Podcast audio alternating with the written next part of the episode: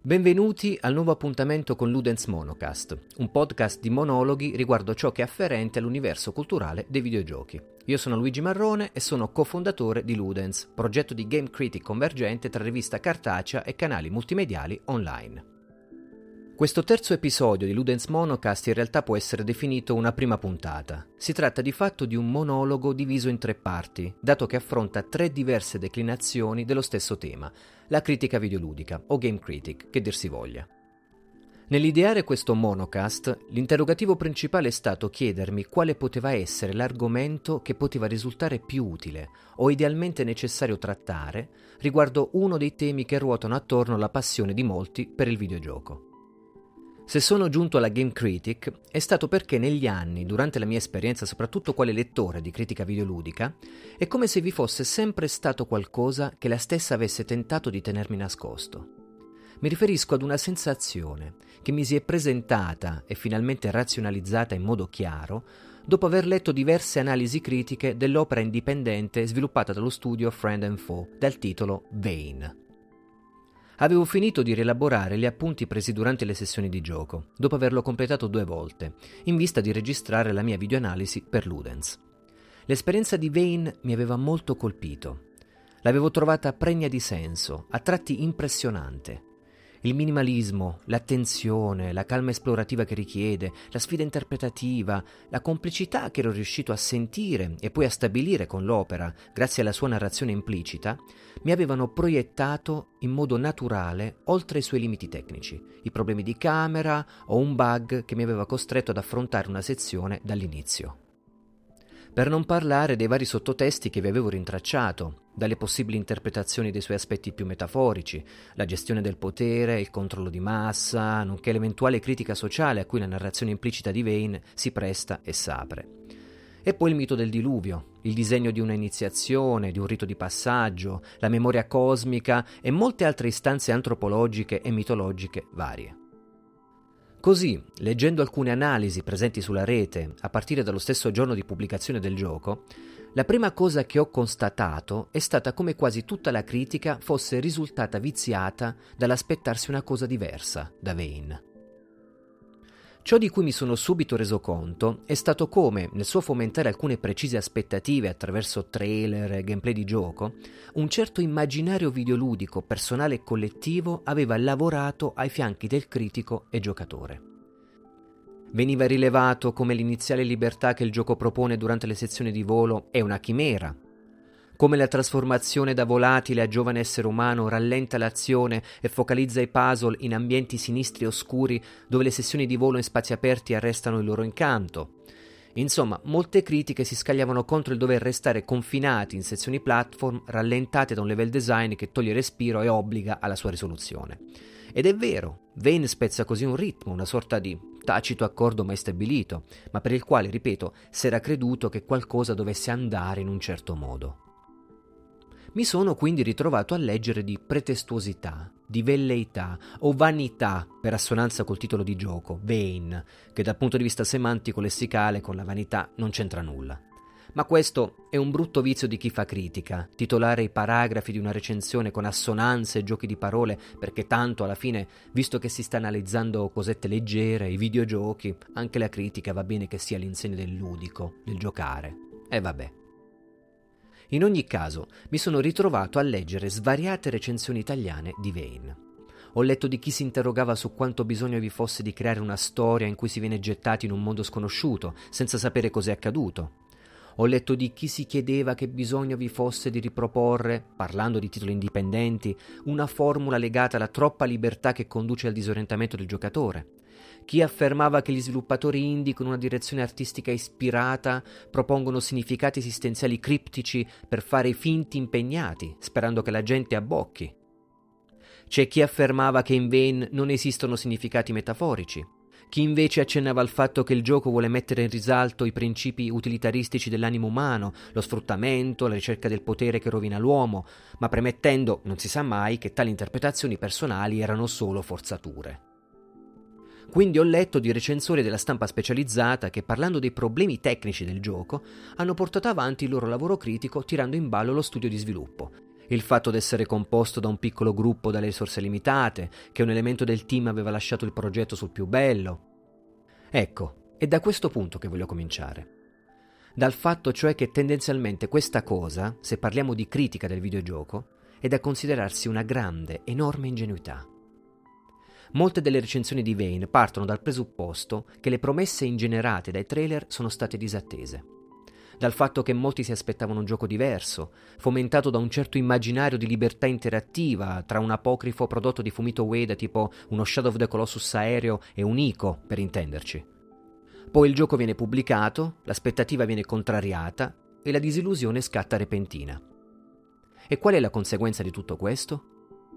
Che la critica videoludica, mettendo sul piatto aspetti metaludici e in primis ciò che ci si aspettava l'esperienza avesse dovuto offrire, soffoca il videogioco, non lascia respirare un artefatto videoludico quale opera autonoma, qualcosa che andrebbe cioè analizzata per ciò che offre e presenta in modo compiuto, per sé.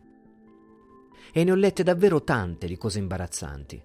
Ho letto che se in Fumito Ueda l'indecifrabilità è giustificata, per Vane è solo un alibi dietro cui nascondere la propria pochezza di idee.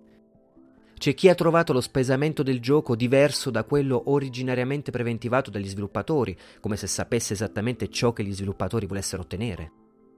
C'è chi, ripeto, si è lasciato influenzare dal titolo Vane per tacciare l'esperienza quale inno alla vanità, suggestionato dall'assonanza che, ripeto, col significato della parola italiana non c'entra nulla. Quindi ho letto un critico lamentarsi del fatto che era sbagliato scaraventare all'inizio il giocatore senza direzioni in un'ambientazione da incubo. Ho letto qualcuno affermare che avrebbe valutato diversamente il gioco se Vane fosse venuto fuori da uno sviluppatore alle prime armi. Per intenderci, parliamo di un mix di lamenti e pretese che disegnano una certa volontà capricciosa da giocatore viziato, come se gli autori non fossero liberi di proporre la propria visione o il giudizio finale di merito riguardo un'opera d'arte dovesse tenere di conto delle condizioni di salute dello sviluppatore, tipo. Esiste un motivo per cui trovo interessante, in questo caso, ma potrebbe essere esteso a molti altri esempi, analizzare Vane. Perché si tratta di una di quelle opere che canalizzano una incomprensione di base. Mi riferisco al credere che un'esperienza videoludica possa essere sempre analizzata, o tendenzialmente giustificata, da un punto di vista impersonale. Questo cercare motivi fondanti verso una propria disillusione, prendendo informazioni e chiamando in causa l'autore e le condizioni dello sviluppo, fa di Vane l'esempio perfetto di una critica in difficoltà, che per esprimersi si rivolge all'esterno, evitando così di articolare il proprio rapporto interiore con l'esperienza di un videogioco. Riguardo l'opera dello studio Friend & Foe, ho il sospetto si tratti di una di quelle esperienze che non è stata rispettata a causa di qualcosa che va oltre il tempo che non le si è concesso per interpretarla. L'ascolto interiore, si sa, richiede cura e attenzione ed è fuori dubbio che non è possibile approfondire cose con le quali non si è avuto il tempo necessario per stabilirvi una complicità. In genere, poi, quando l'esplorazione e l'osservazione di un videogioco non si combinano a un pensiero personale profondamente riflessivo o deduttivo, ne nasce un vizio di forma dal punto di vista critico.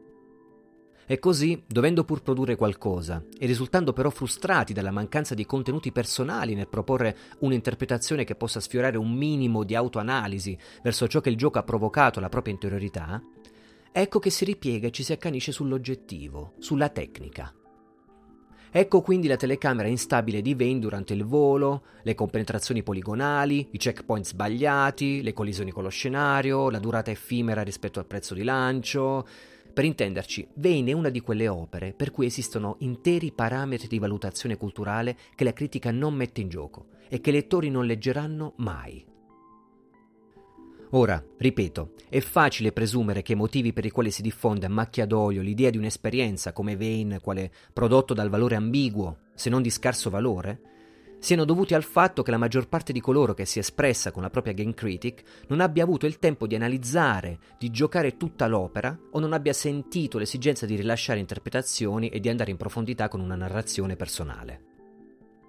Per dire, c'è stato addirittura chi, e parlo di portali molto conosciuti, ha riportato informazioni errate, Mi riferisco in particolare ad una struttura nel deserto da distruggere, durante il gioco, per la quale un recensore ha affermato che le banderuole segnavento che la compongono devono trovarsi in una posizione precisa e che è stato costretto a ricaricare dall'inizio e avere fortuna per superare tale puzzle.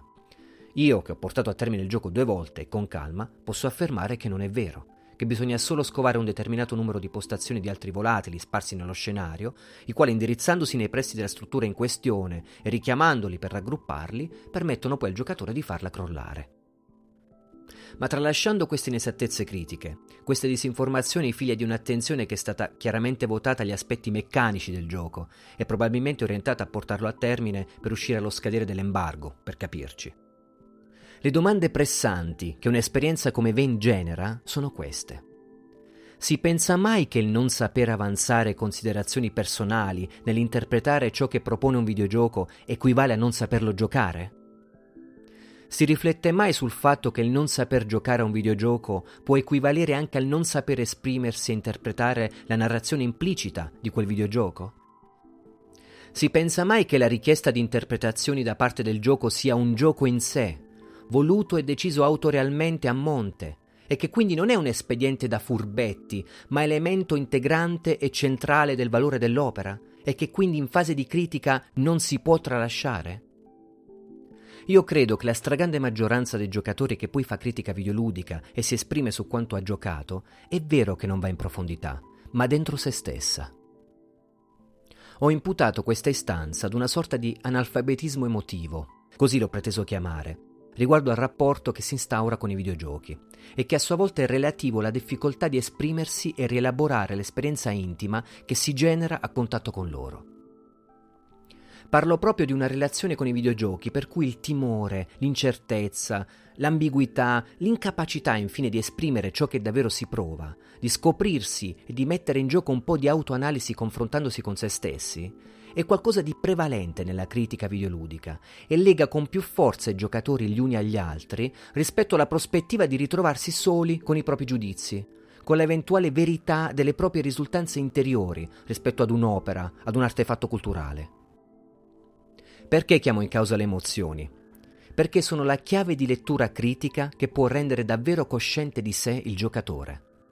Perché rappresentano una realtà intima che può fare luce sulle influenze subite dalla socializzazione della critica del videogioco, e quindi contrastarle.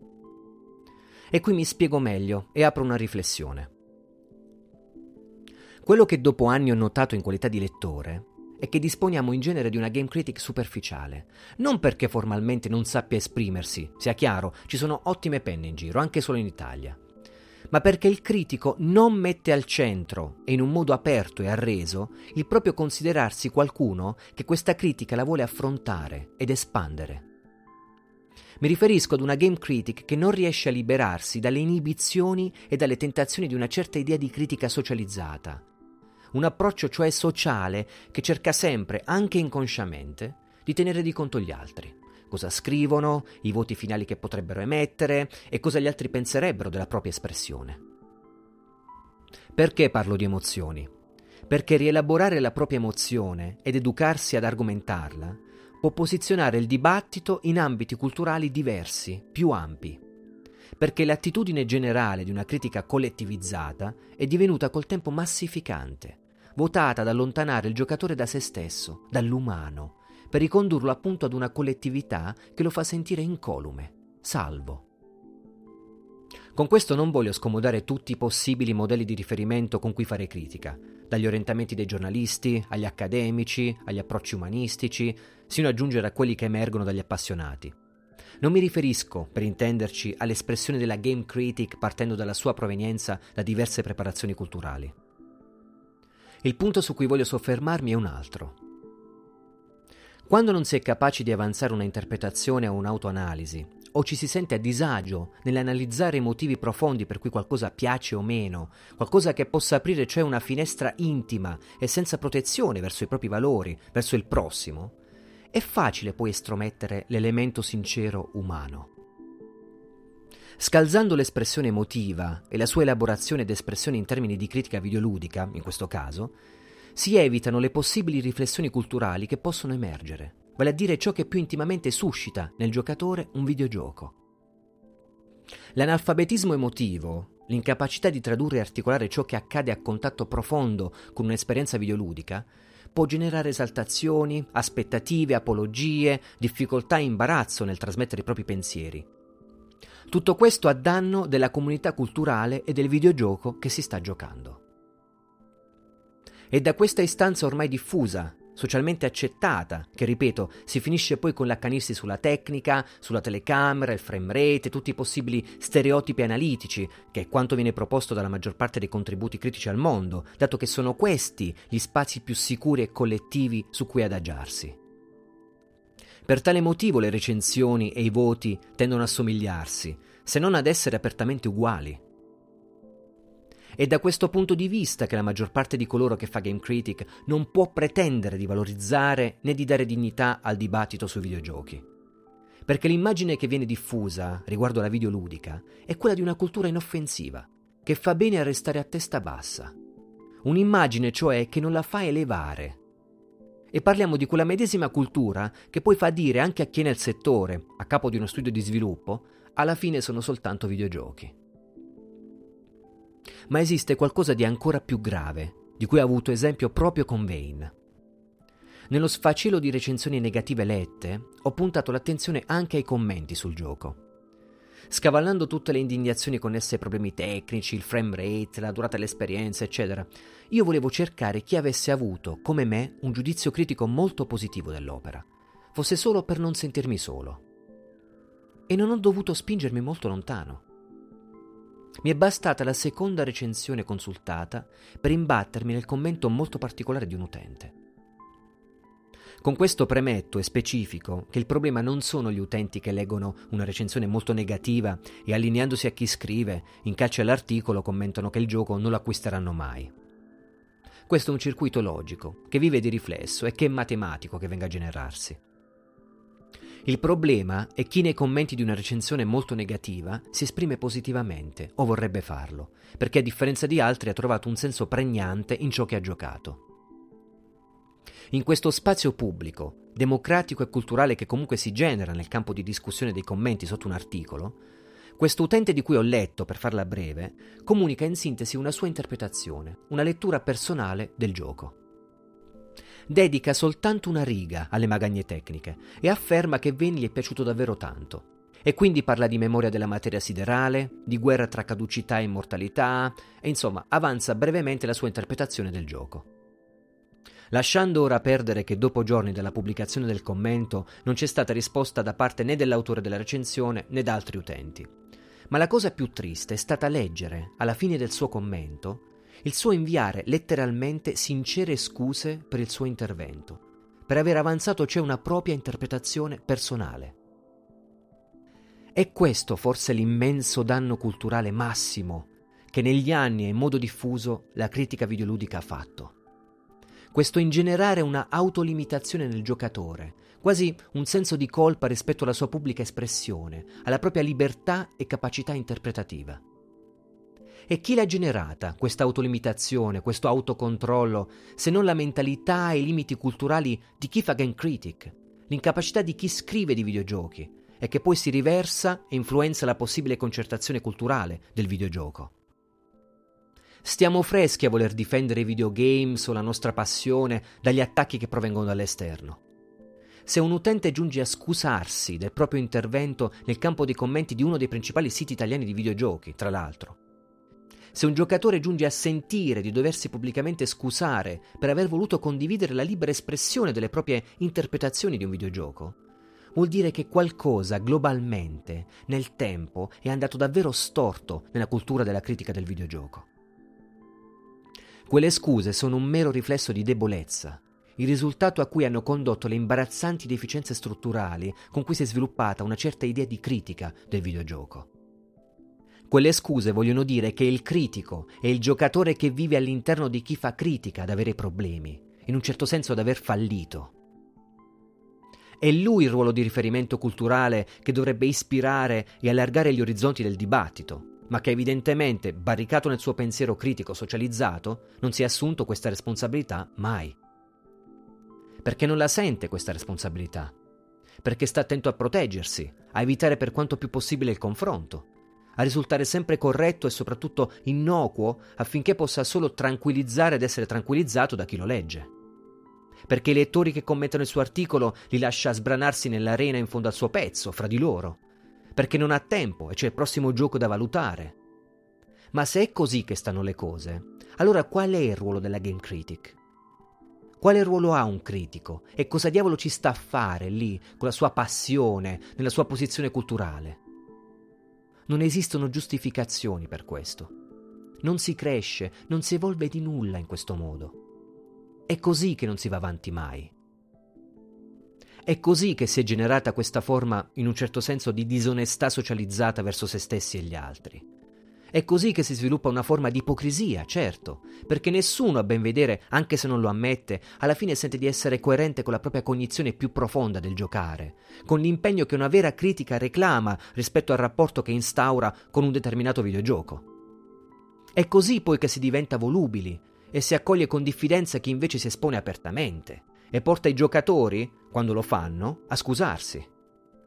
Mi riferisco proprio ad una sorta di vigliaccheria della critica socialmente diffusa, per la quale, anche se nessuno di nuovo lo ammette sinceramente, il non aprirsi troppo è in fin dei conti considerato giusto e considerato, cosa peggiore, tutto quello che ai videogiochi in fondo si può riconoscere e concedere, tutto quello che, appurati certi loro limiti intrinseci, si pensa possano meritare.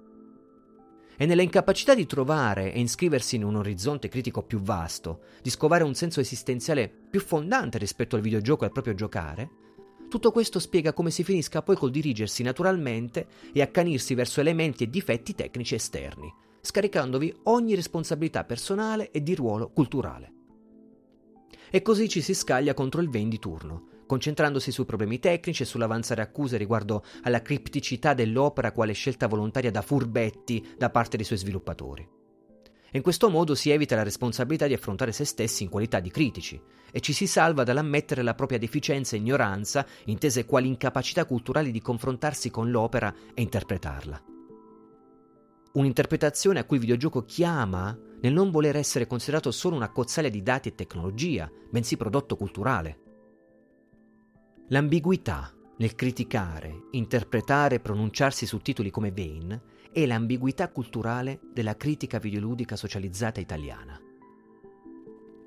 Ecco quindi che fare game critic, dando fondo alle proprie risorse, dovrebbe passare per uno scoglio da affrontare, quello di fidarsi di se stessi quando ci si apre senza protezione agli altri, al fine di non avere paura di chi leggerà. Chi teme il disaccordo è un pessimo critico. Non ci si può considerare critici se si teme ciò che gli altri possono pensare, scrivere in un commento o dissentire apertamente. È proprio fuori questione. È da questo punto di vista che la critica dovrebbe essere un momento di confronto con se stessi, prima che con i lettori. Dovrebbe avere un significato a tratti spericolato contro quanto viene personalmente metabolizzato come innocuo, normale e rassicurante, se vuole davvero farsi contributo che arricchisce il dibattito sul medium in generale. Io sostengo che se si ama il videogioco e ci si vuole pronunciare per il videogioco, bisogna vincere la propria paura socializzata nell'esprimersi intimamente per dedicarsi ad un lavoro culturale. Quello di sfidarsi, educarsi, impegnarsi ad affrontare il coraggio di dire ciò che si pensa davvero, ciò che nasce davvero dopo l'impatto e l'esperienza con un determinato videogioco. Il coraggio di affrontare la propria difficoltà a elaborare e articolare una propria narrazione, cominciando proprio dallo scenario emotivo che genera l'esperienza del videogioco. Anche a costo di pronunciarsi contro la propria passione, ripeto, questo è qualcosa che bisogna fare. Perché il timore di stroncare qualcosa che si ama a causa dei buoni sentimenti che, si pensa, bisogna sempre nutrire per difendere i prodotti che incarnano la propria passione, viaggia di pari passo con la paura di esprimersi al pensiero di andare contro la cultura critica massificata.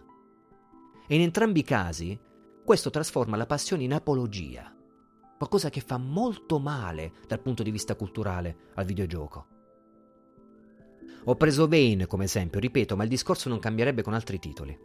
La maggior parte delle recensioni, quelle della stampa specializzata, così come quelle libere degli appassionati, restituiscono alla fine una sensazione tecnica del gioco, qualcosa che girando su se stessa finisce sempre con l'inquadrarsi fra i consigli per gli acquisti, come volgarmente alcuni li chiamano, e che la critica specializzata per contratto deve produrre. Mi riferisco ad un vuoto critico dentro, un vuoto d'anima, se si vuole, che tralascia l'elemento intimo, personale e umano. Quello che attraverso una potenziale rivelazione, dalla interiorità di un uomo ad un altro, potrebbe invece generare un contatto che va oltre la tecnica, la durata di un'esperienza o le interpretazioni di superficie che questa può trasmettere. Una rivelazione che passa anche e soprattutto attraverso l'emozione e la decodifica della stessa, e che può evolvere il rapporto che l'uomo può stabilire con se stesso anche attraverso il videogioco. Ma questo sarà trattato nella prossima puntata. Bene, grazie per l'ascolto e grazie per l'interesse in Ludens Monocast, che ricordo essere un appuntamento aperiodico come la rivista Ludens, la controparte cartacea di questo progetto di convergenza culturale sul videogioco. Rivista che, ricordo, è possibile ricevere con una donazione recandosi su www.ludens.it. Ciao e alla prossima!